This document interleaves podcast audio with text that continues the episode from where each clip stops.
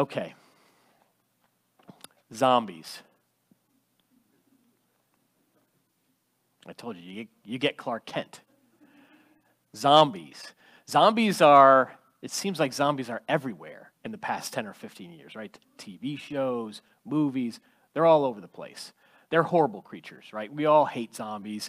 They're creepy, they're spooky, they're not very pleasant.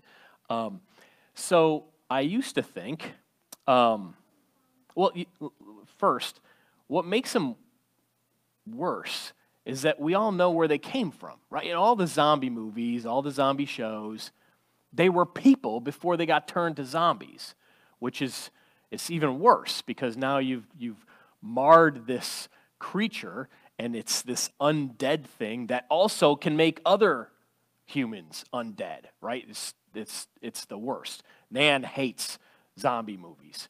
I don't mind them. They're kind of interesting, but I used to think of humanity, and I've said this before, as sort of a morgue, where God looks out on the morgue of humanity, and for his own good purposes, for nothing in ourselves, because we're all just a bunch of dead bodies, he places his love upon us, personally, individually, going through the morgue of humanity, sealing us in election, and making, actually accomplishing it through the cross of Jesus Christ, and then applying it to us in the Holy Spirit, by the Holy Spirit, in time, raising us from the dead, regenerating our hearts, and we raise from the dead, literally, spiritually, and we have new life.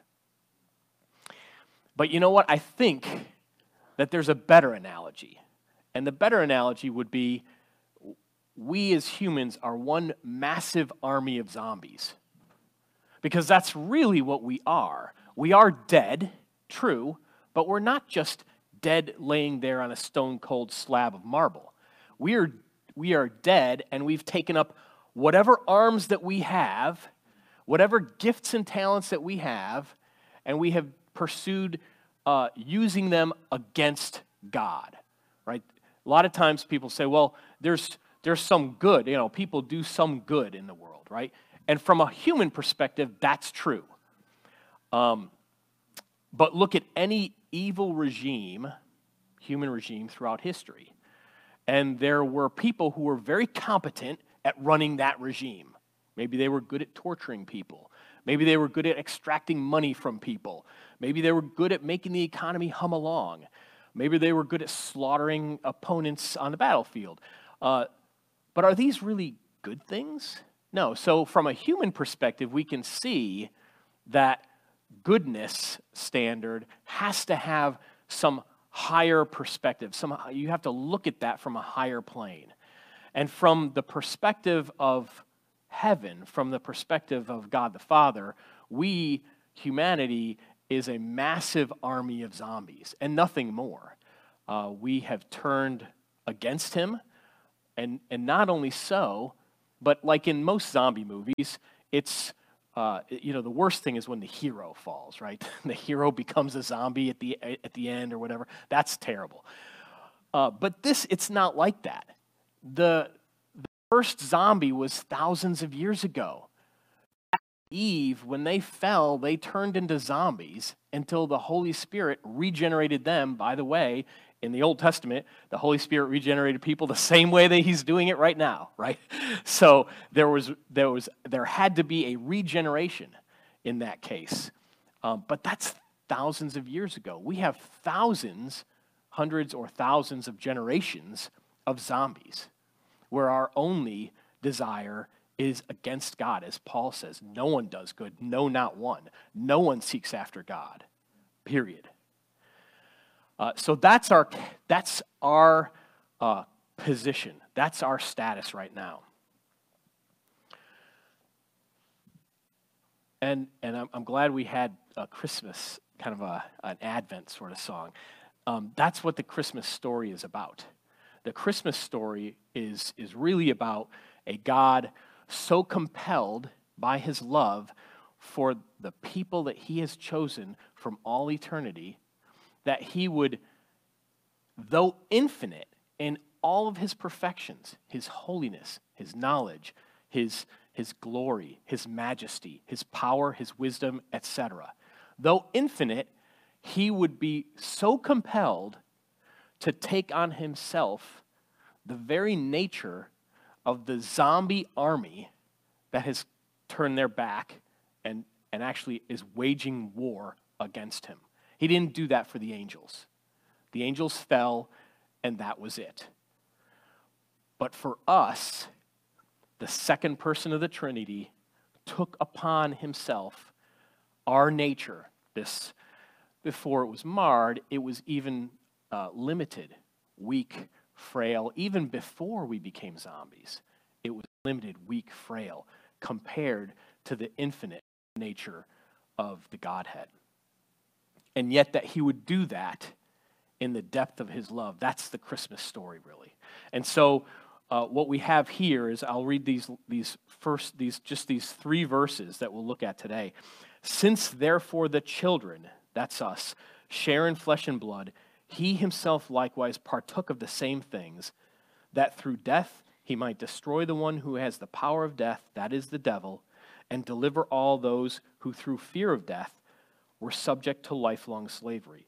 For surely it is not angels that he helps, but he helps the offspring of Abraham.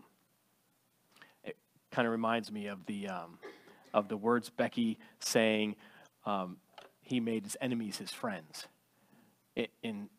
So true. He made every single one of us who were his enemy into his friends. So I'll go through our passage today, and I'm going to try to bring out 5 points for us to think about.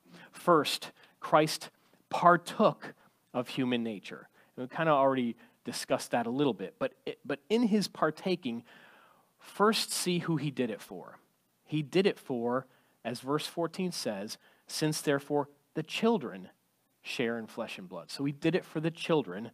That connects to the verse right before, behold, I and the children God has given me.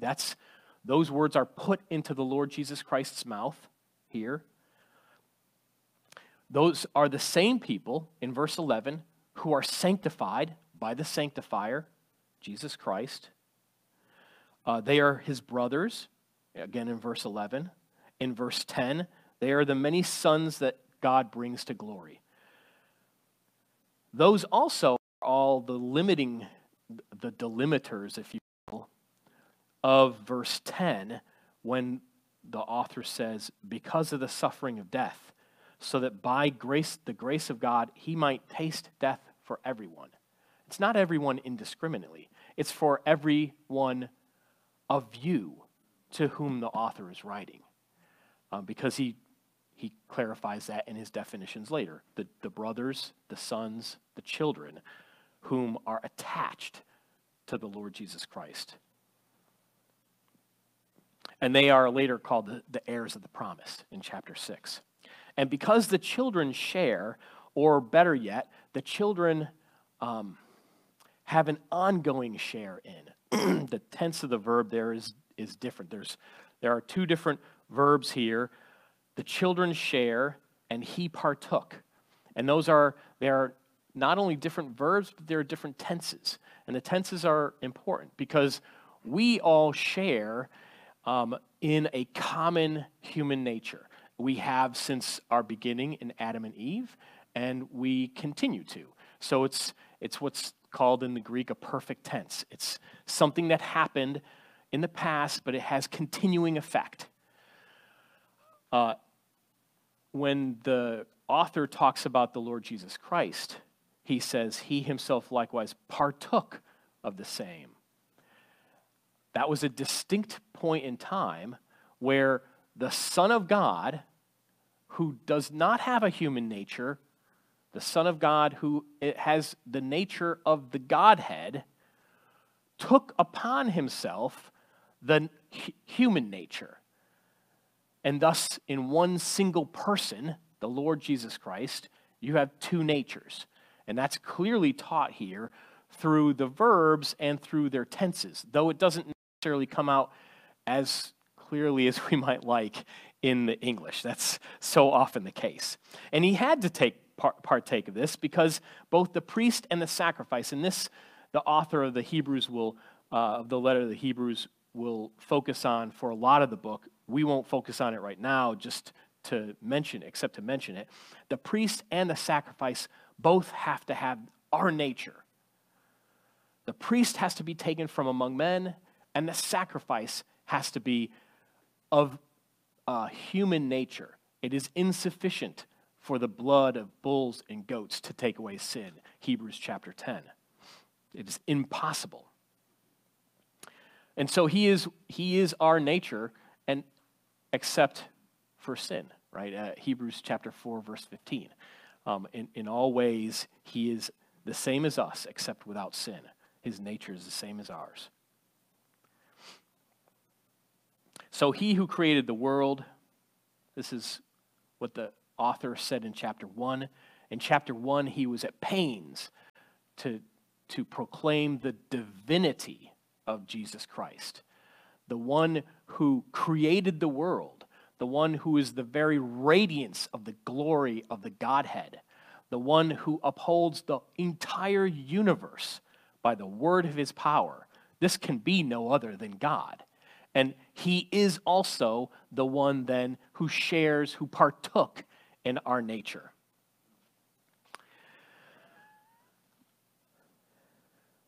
So he shares in our humanity in order that we might be sharers. Same word, by the way, if you look in chapter 3, verse 1.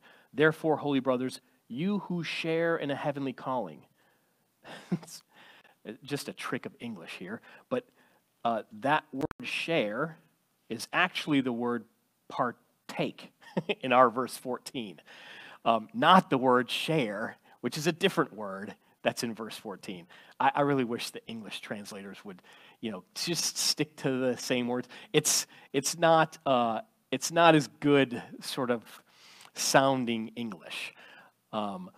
However, it is in fact this, he partook and we then share in a heavenly calling. Those are the same words. So he shared in our nature so that we might share in his heavenly nature, his heavenly calling. So he partook. Secondly, Christ paralyzed the devil. Now what it says in the ESV, and there's different versions here, but it says that through death, he might destroy the one who has the power of death, that is the devil. Again, a little unfortunate choice of words, I think, by the translators. That word usually means rendered powerless, taking away the power of something. There are a myriad of other examples in the New Testament of that word where almost all the time it does not mean destroyed. But for English sounding reasons, they chose the word destroyed. It's more accurate to say renders powerless, which I take to be the same as paralyze and not destroy.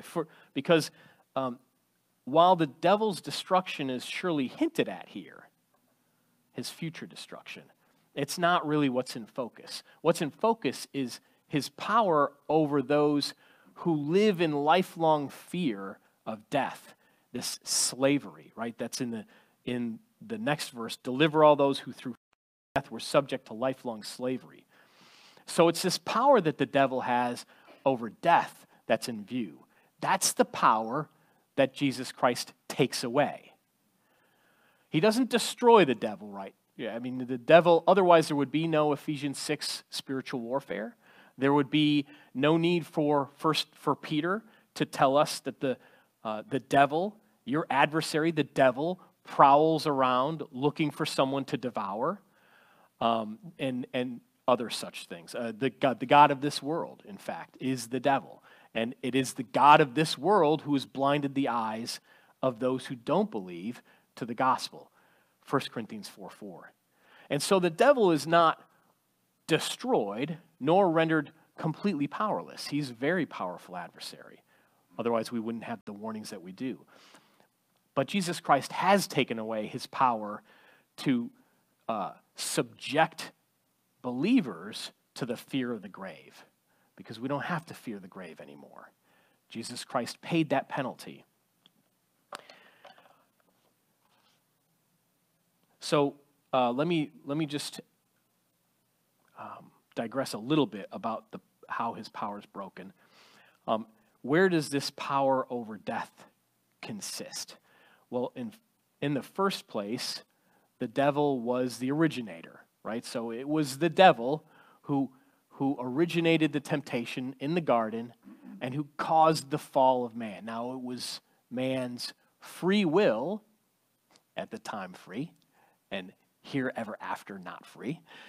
It was man's will that caused him to fall. It wasn't the devil that caused him to fall, but the devil was the mediate cause, if you will. He was the instrument for man's fall into death. And so in that way, the devil could be said to have the power of death, because he was the instrument causing death to mankind. Again, in Genesis 3, we have in Genesis 3:15, he will bruise your heel and you will crush the serpent's head. This is spoken of Jesus Christ. And so in this way, though, the bruising of the heel was the bringing of death into the world, Romans chapter 5, verse 12. The crushing of the serpent's head makes death not a penalty anymore for the believer, but it's a gateway to home, right? There is no longer a penal aspect to it for the believer, but rather a gateway to home.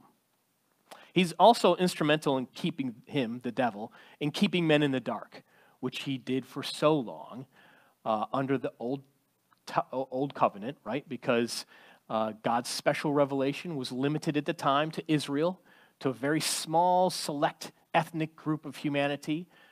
There were a lot of other ethnic groups back then, but God's special revelation was limited to Israel. And in that way, the devil could be said to keep the rest of the world in darkness. It was a kingdom of darkness, in fact, is what it's called. But now, with the entrance of the gospel, with the Lord Jesus Christ having partook of our human nature and sacrificed that up for the penalty of our sin, that gospel, that good news, has gone everywhere and is still going everywhere. Even now in India, I hope. Jason is preaching that. Well, I don't know what the time change is. Soon. But even now, that gospel is spreading to all corners of the globe, unbound by a particular ethnic distinction. And so in that way, the power of death, his power in this kingdom of darkness, has also been broken, rendered powerless.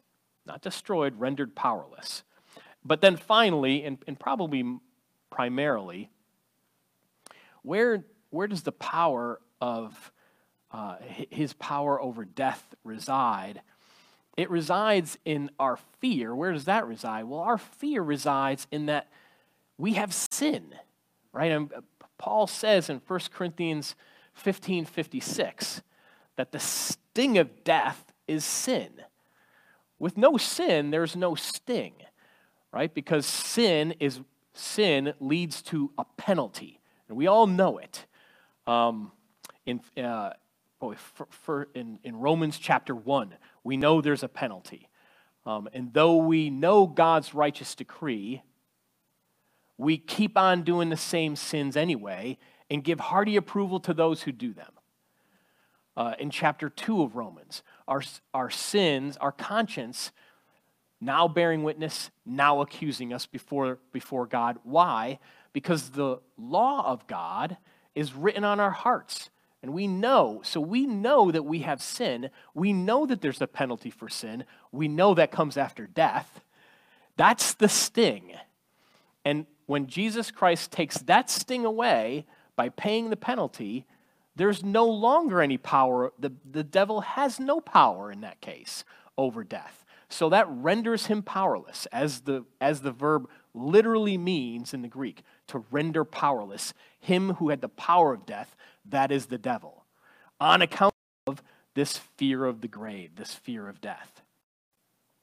And so that's the primary reason, I think, why the author here says, and the author is the Holy Spirit, right?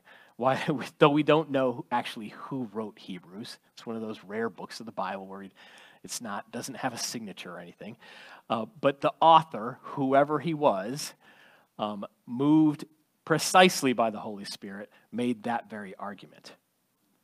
Thirdly, Christ plundered us from the devil.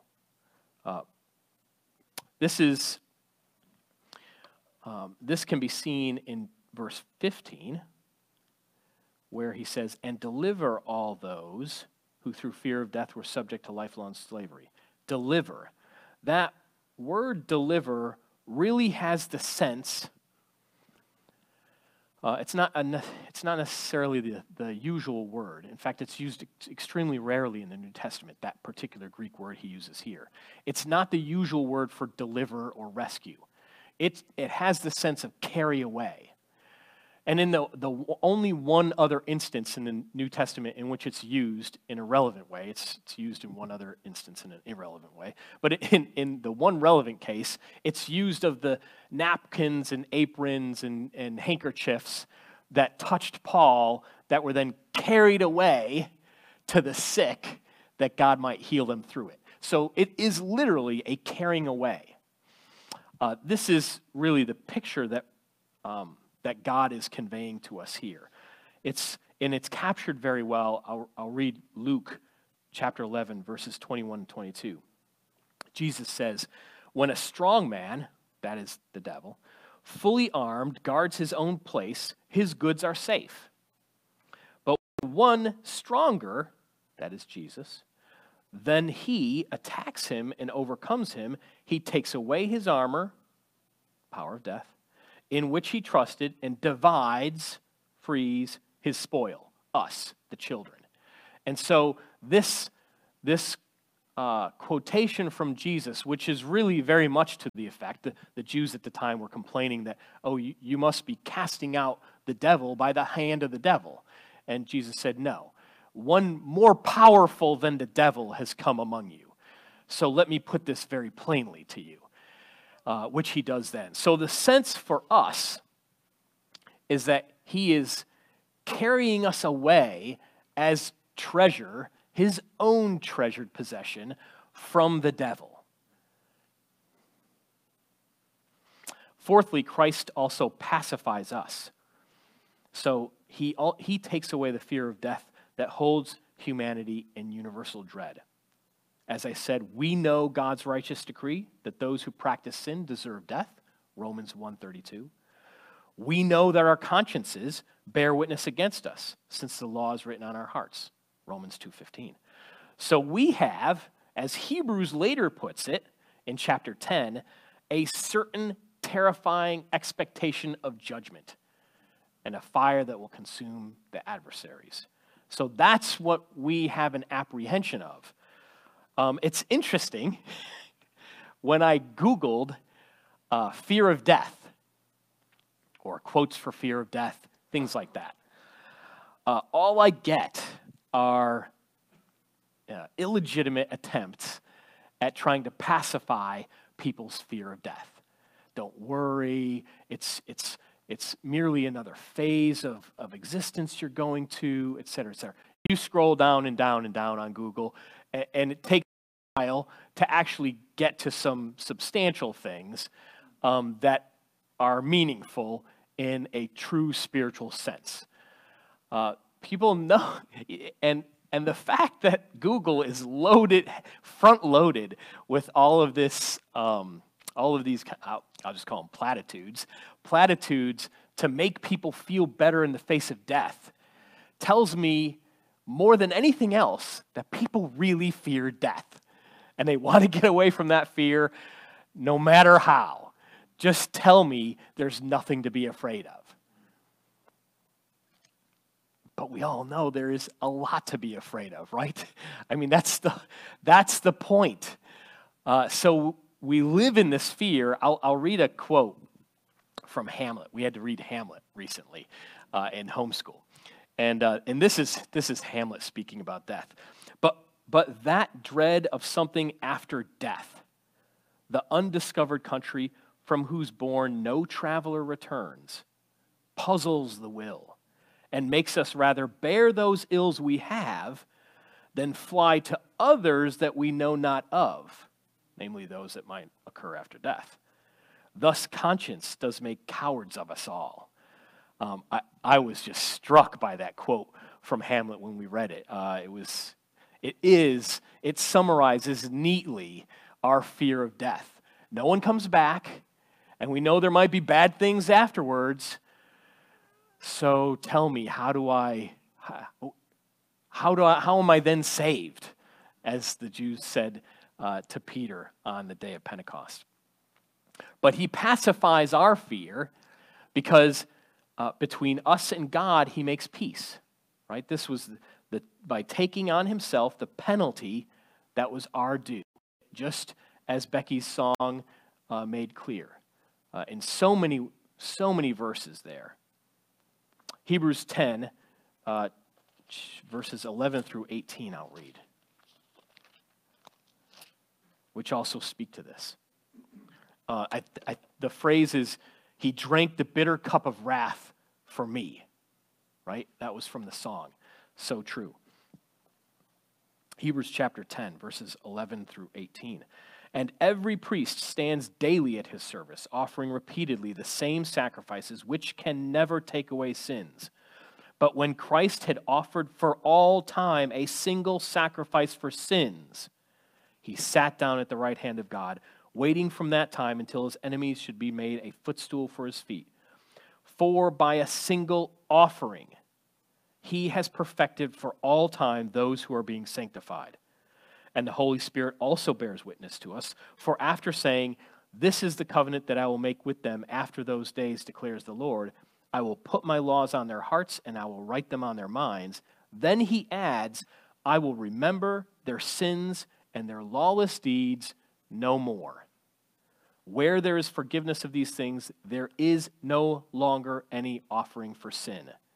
There has been made one single offering for sin, and it is sufficient to cover all the sins of the whole world. It's insufficiency, but in efficacy, it covers the sins of exactly those whom Jesus Christ died for, which are his elect, his church.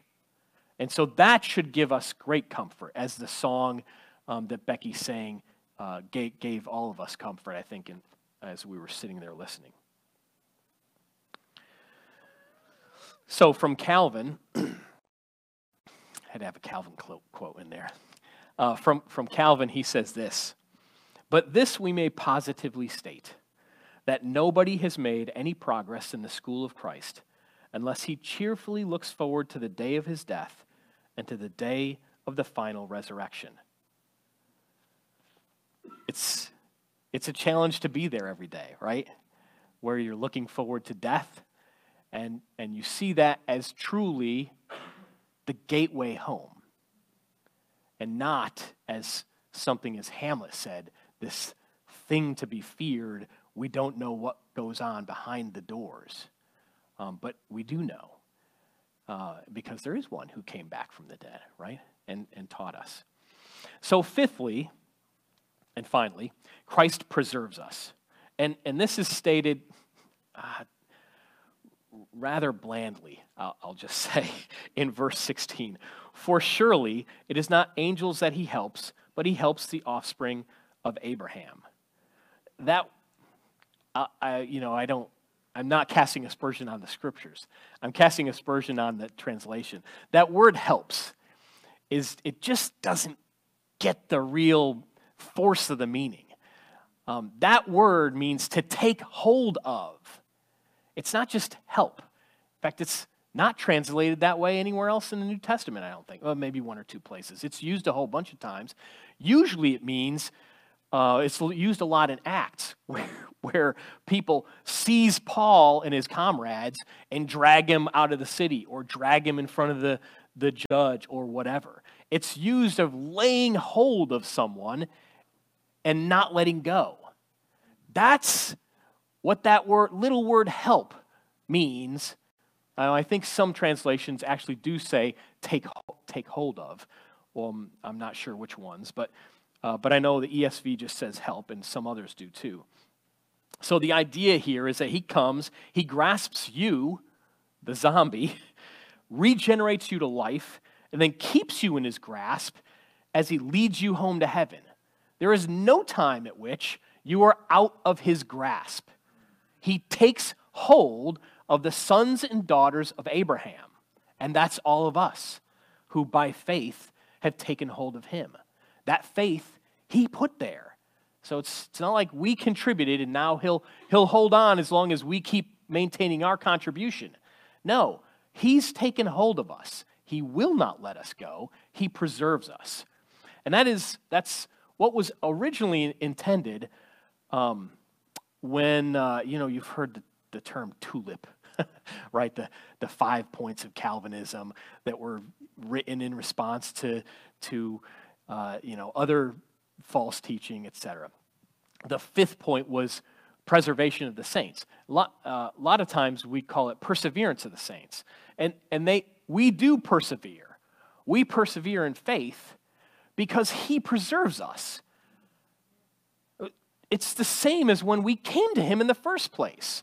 We came to him in faith because he implanted faith into us. Because he regenerated our heart, we naturally came to him.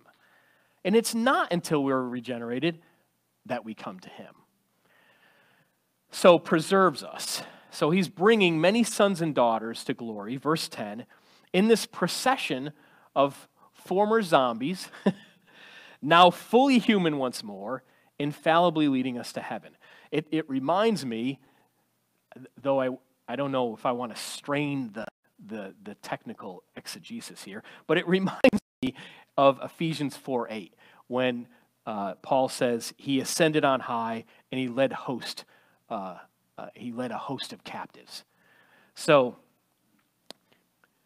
by the way, also in this spectacle, Colossians 2:15, he disarmed the rulers and authorities and put them to open shame. So not only has he taken hold of us, he's grasped us.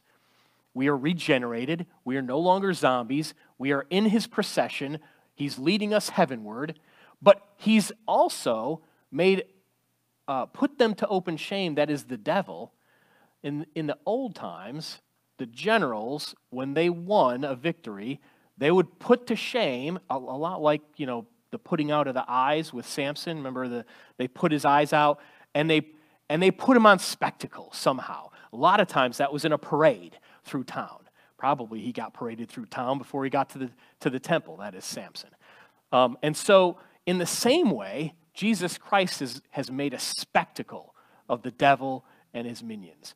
So they are also being led, which they don't like, against their will, obviously, to a final judgment in chains that are unbreakable. So what I'd like to leave us with, so let me just wrap up the five things. So he partook in our nature. He paralyzed the devil. He plundered us from the devil. He pacifies our fear. And he's taken hold of us. He's, what was that last P? Preserves us. Sorry, thank you. Ran away with myself there.